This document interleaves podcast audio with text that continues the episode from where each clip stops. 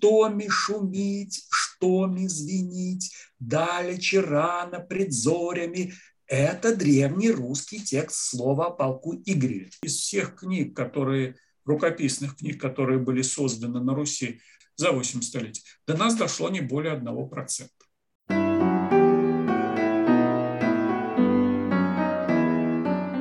Слово о полку Игореве, которое на самом деле является предметом большой дискуссии, многие считают его вообще подделкой, тоже новоделом, потому что вроде его нашли, но там то, что нашли, сгорело вроде в пожаре 1812 года, там Мусин Пушкин, может, вообще все придумал, и что, что вот в, в итоге а, науки литературные известно... Да, а может быть Карамзин все придумал, а может быть архимандрит О Иоиль, у которого Мусин Пушкин приобрел эту рукопись. Да, да, да.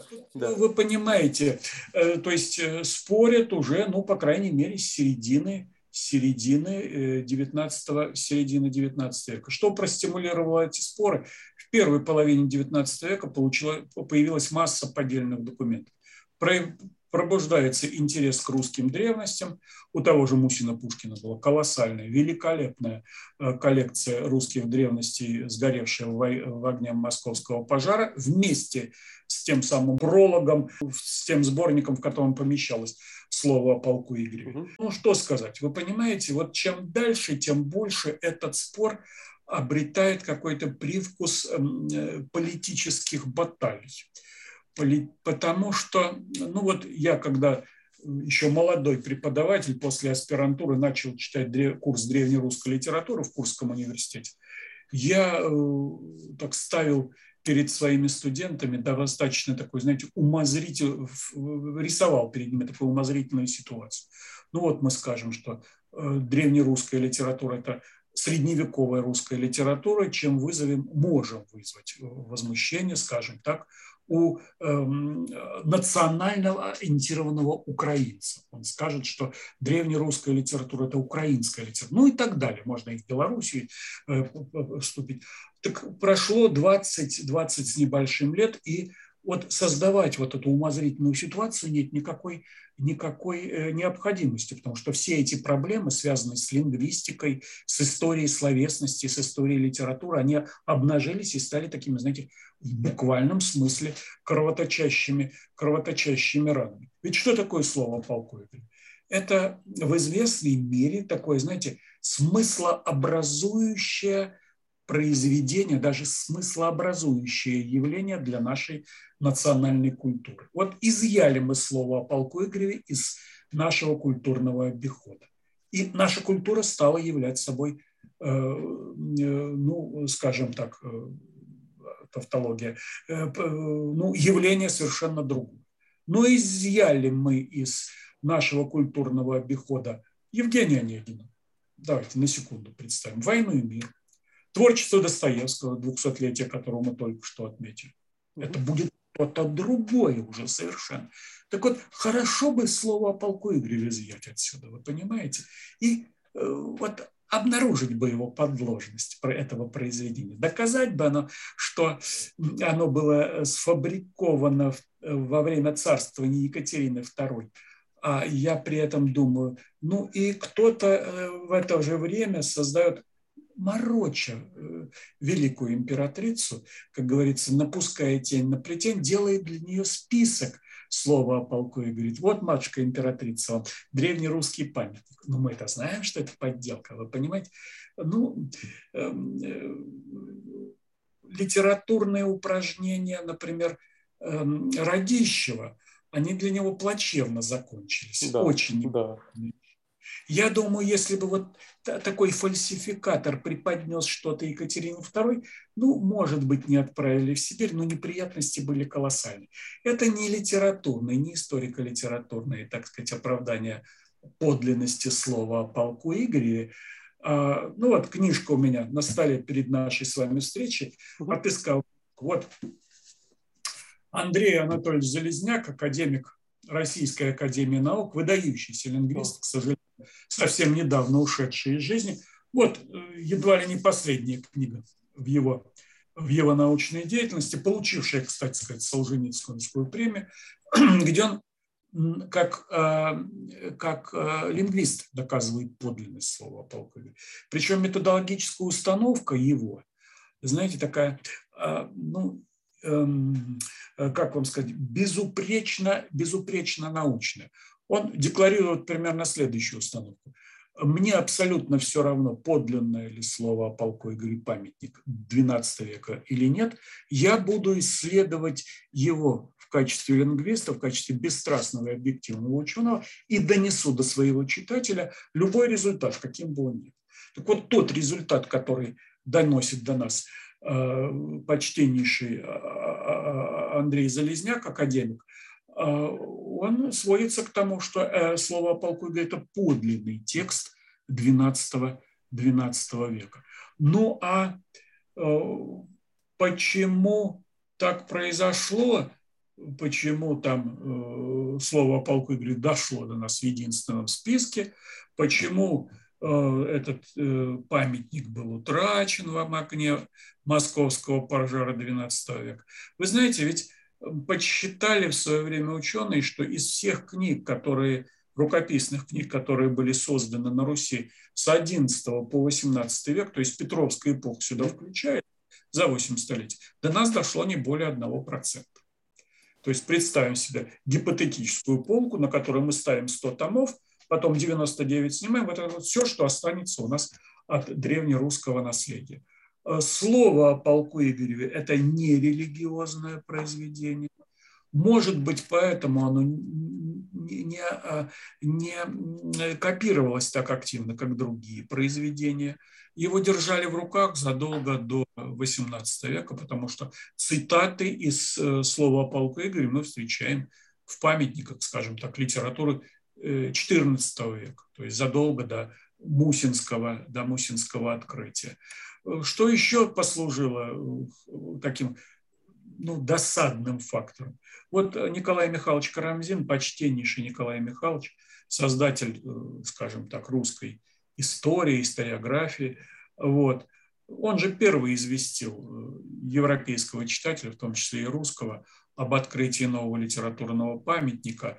Ну и надо же было ему сравнить слово о полку Игореве с осиановыми песнями, которые безумно были э, популярны в XVIII веке, и без которого невозможно представить, кстати сказать, европейский романтизм. Если бы он и возник на рубеже там, 18-19 веков, он бы выглядел совершенно существенно иначе, если бы не было осяновых песен. Ну а в скорости подложность осяновых песен скрылась. Оказывается, это не произведение некоего Осианов, созданное в VI веке по Рождестве Христовом, а это вот э, фабрикация, которую сделал некий Макферсон в XVIII веке. Ну и усомнились, разоблачили подложность осяновых текстов, ну и сразу же усомнились в подлинности слова. Я ну, читал э, у Лотмана, что он ну, как бы признает это за оригинал там Лихачев вообще в принципе был да, э, да. Э, поклонник там говорил что книжечку с собой всегда носит э, слово полку. помню хорошо помню хорошо этот эпизод да.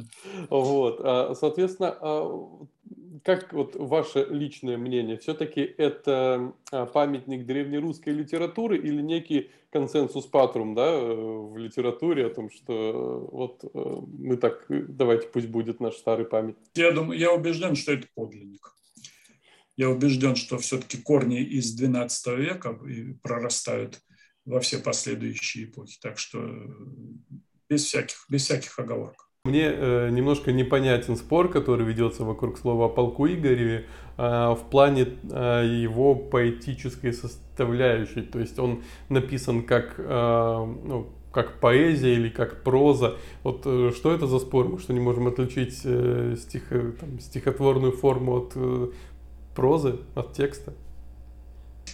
Проблемку вы ставите, конечно, будь здоров. Но это, безусловно, прозаическое произведение. Это прозаическое произведение. Я бы вам посоветовал почитать слово полку Игоря в переводе, э, в переводе Игоря Петровича Еремина. Мне кажется, этот текст, э, перевод предпочтительный. Я это делаю со своими студентами. Иногда, если группа сильная, мы читаем по-древнерусски. Благо дело, тут же на развороте есть, есть и э, перевод на современный русский язык. Можно всегда э, свериться со своими впечатлениями и проверить буквальность перевода. Знаете, некоторые вещи в слове о полку они просто, просто ну, некоторые слова, они просто непереводимы на современный русский язык. Я читаю этот текст с тем, чтобы продемонстрировать издержки перевода. Если э, можно перевод слова с древнерусского на русский назвать назвать переводом, они просто адаптацией к, к восприятию э, знаменитые слова о том, что Буйтур, Всеволод, Всеволод, брат Игоря Святославича, в пылу битвы забывает и о жизни, и о ранах, и о отчим золотом столе, и э, своей красной Глебовны, речь идет о жене, свычи и обычаи. Свычи и обычаи. Это в русском тексте древнерусском тексте мы раскрываем и видим те же самые слова, свычи и обычаи. Когда я эм, предлагаю своим студентам найти эквивалент русский э, двум этим словам свычи и обычаи, э, они что-то предлагают, но тут же утрачивается поэтическое содержание.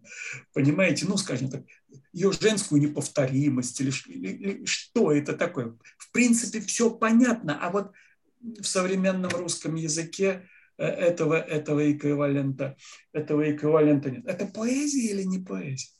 Понимаете, тут же речь идет еще, э, споры идут и вокруг жанровой природы этого произведения.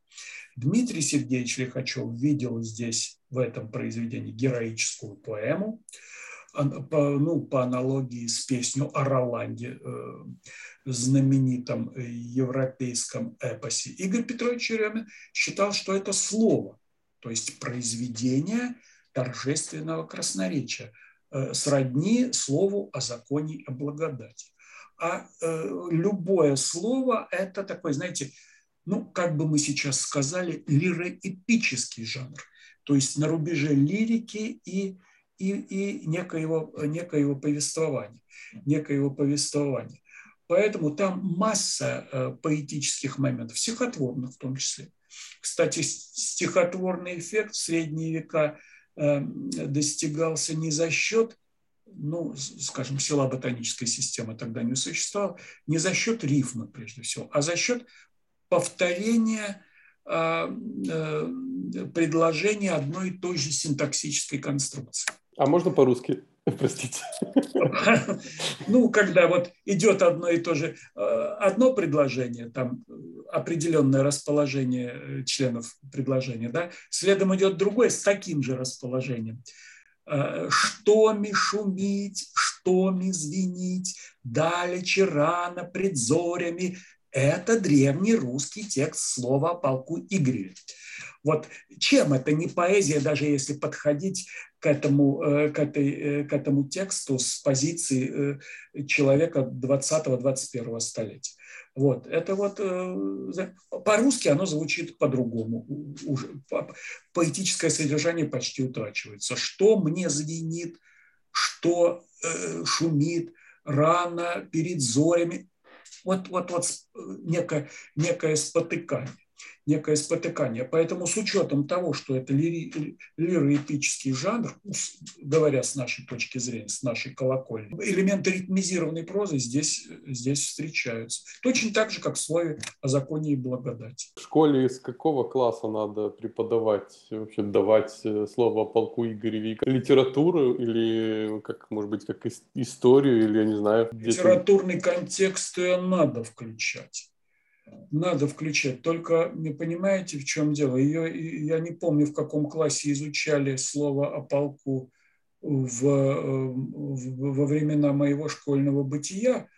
Э, мы, кстати, не изучали слово, где-то там вот в проброс упомянули и все – это, наверное, контрпродуктивно. Где-то нужно, надо в, в старших классах, мне представляется.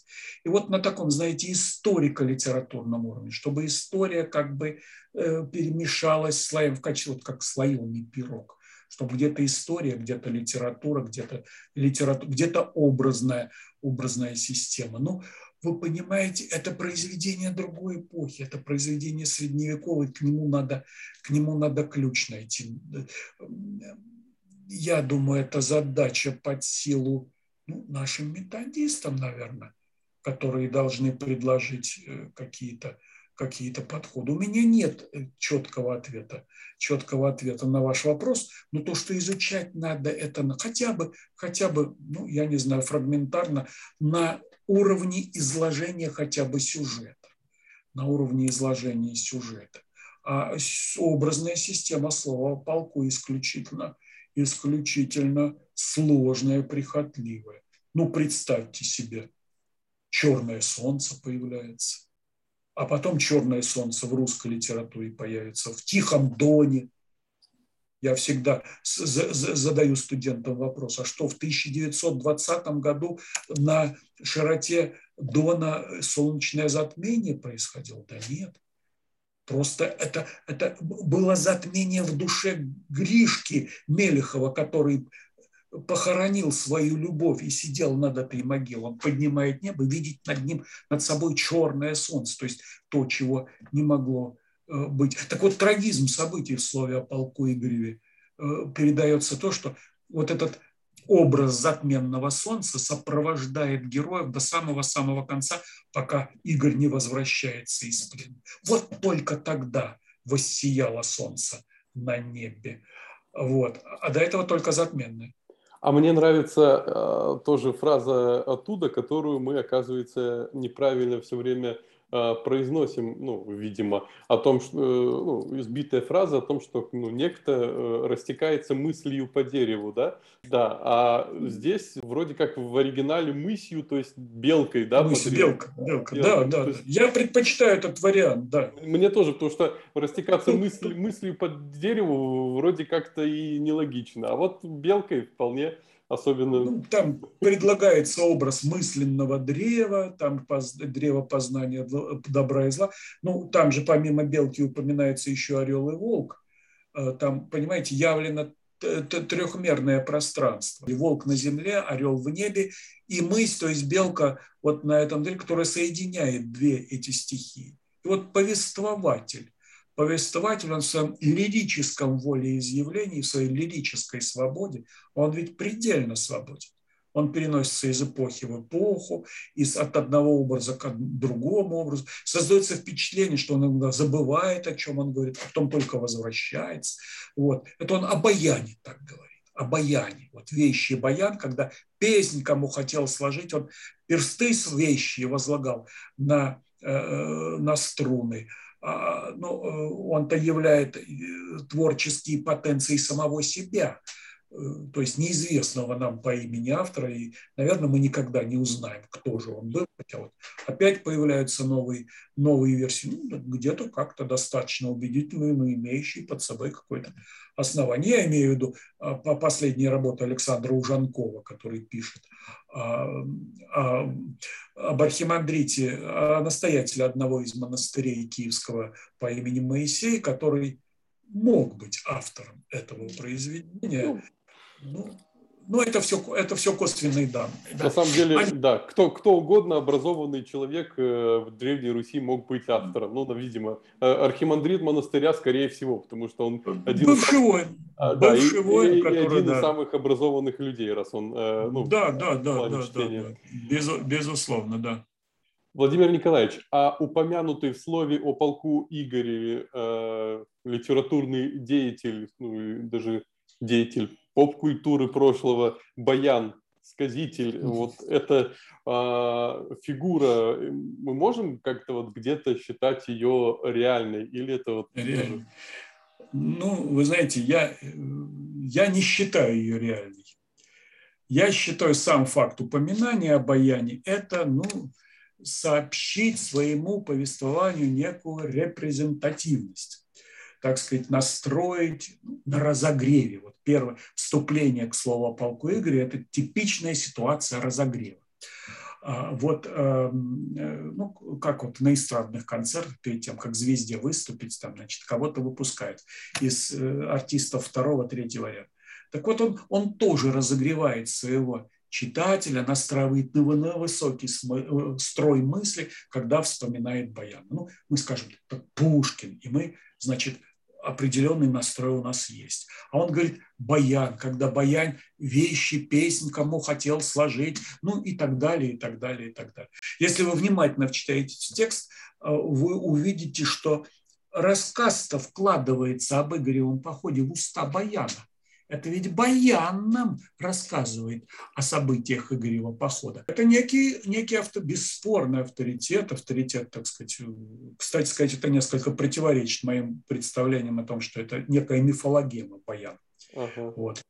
Тот же Игорь Петрович Еремин считал, что это вот э, сказитель XI века. Ну, кто его знает, может и так, но я вот воспринимаю его как некий эпический образ, такой вот, вот, вот полуэпический, полумифологический. Но это вот тот образ, который, вокруг которого строится, строится произведение. Там ведь во вступлении очень интересно. Автор два или три раза пробует голос. Он пытается настроиться в, в резонанс со самой темой э, слова Павла Игоря, с темой Игорева похода. Там буквально следующее говорит, вот если бы Баян был жив, да, вот если бы Баян, он бы так воспел, воспел Игорев поход. Не стаи галок летят к Дону Великому, и так. а потом обрывает резко, потому что ну, не попал он в резонанс, не попал в унисон, в унисон с темой. Или, или так зачалась бы она, Баян, э, внук, вещи Баян, внук Велесов, кони ржут за солую, стоят сла, звенят слава в Киеве, конер, э, значит, стяги стоят в Киеве, Игорь ждет милого брата Всеволода и сказал Бутур Всеволод. Автор забывает о том, что он только что пребывал в, в вступительной части. Автор забывает о том, что повествование начал от имени Баяна и он даже не разграничивает вступительную часть э, и не разграничивает слова Баяна и свои собственные. Он попал в унисон, и он продолжает, продолжает, продолжает свое повествование, пока Игорь не возвращается из плена, э, едет по Боричеву ко святе Богородице Пирогощи, страны рады, грады весели. Вот только тогда Баян вспоминается. Солнце воссияло, и Баян вспоминается. И мы вдруг вспоминаем, оказывается, Табаян нам все рассказывает об Игоревом, об Игоревом-то походе. Э, он гениальный автор, скажем так. Не случайно автор его в последний момент опять вспоминает, как бы завершая композицию своего произведения. Я не думаю, что фальсификатор, давайте представим себе, фальсификатор XVIII века который наверняка обладает литературной гениальностью, э, вот смог что-то подобное, э, смог бы что-то подобное создать. Вот. Э, ну, поэтому, что, поэтому это скорее работать. реальное произведение, да. Да, это да, это вот, вот, вот хотя бы этот. Но это вы понимаете, это вот, вот это, как вам сказать, это заключение не подошьешь к делу, которое должно засвидетельствовать подлинность. Конечно. Память но тем не менее, вот на каком-то таком вот, вот, вот, вот уровне ментальном это воспринимается как э, э, реальное явление именно XII века. Но и проникнутое болью, кстати сказать, за э, общерусские судьбы. Если говорить о, ну, скажем так, э, политическом, геополитическом таком, знаете, дискомфорте, которое слово о полку Игоре может для кого-то создавать. Ну вот смотрите, сейчас вот эта концепция э, русского мира всячески поносится, отвергается, ставится под сомнение, но ведь эта концепция явлена в слове о полку Игоре. Вот в, в таком, знаете, завершенном своем виде, когда вот э, ведь даже когда Святослав Киевский произносит свое золотое слово, он обращается к князьям, которые живут по периферии русской земли. Он как бы, знаете, как бы стягивает это, вот, задействует центр стремительные силы, которые призваны сплотить русские земли вокруг, вокруг Киева. Как, вот. раз это, как раз этот вопрос не столь актуален э, на рубеже 18-19 веков. Он абсолютно не актуален. Он абсолютно не актуален. Тогда это период имперского торжества, тогда только что Россия присоединяет Крым, поэтому тут, э, это, тут скорее некая эйфория. А тут боль представлена. Это хорошо вы заметили, да. Вот сейчас это актуальность обретает. В XIII веке, когда, так сказать, русские земли терзали со всех сторон, э, это тоже было актуально. Вот. Э, оно не для XVIII века, это, это абсолютно правильно.